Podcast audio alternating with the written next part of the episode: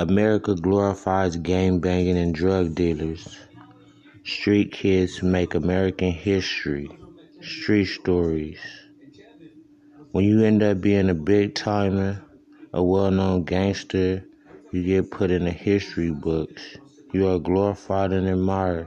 You have all the monies, all the girls, and you talked about for generations, feared and respected. Is this planned? Kids don't understand this is a dangerous lifestyle with a short lifespan. You can be imprisoned for life or end up dead. The question is, is it worth it? I wanted to be the next West Coast biggest rapper. I wanted to be the next Jay Z. I ended up shot a few times and incarcerated over 10 times.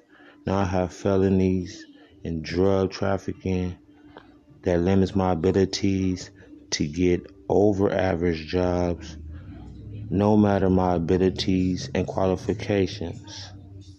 That's the downside.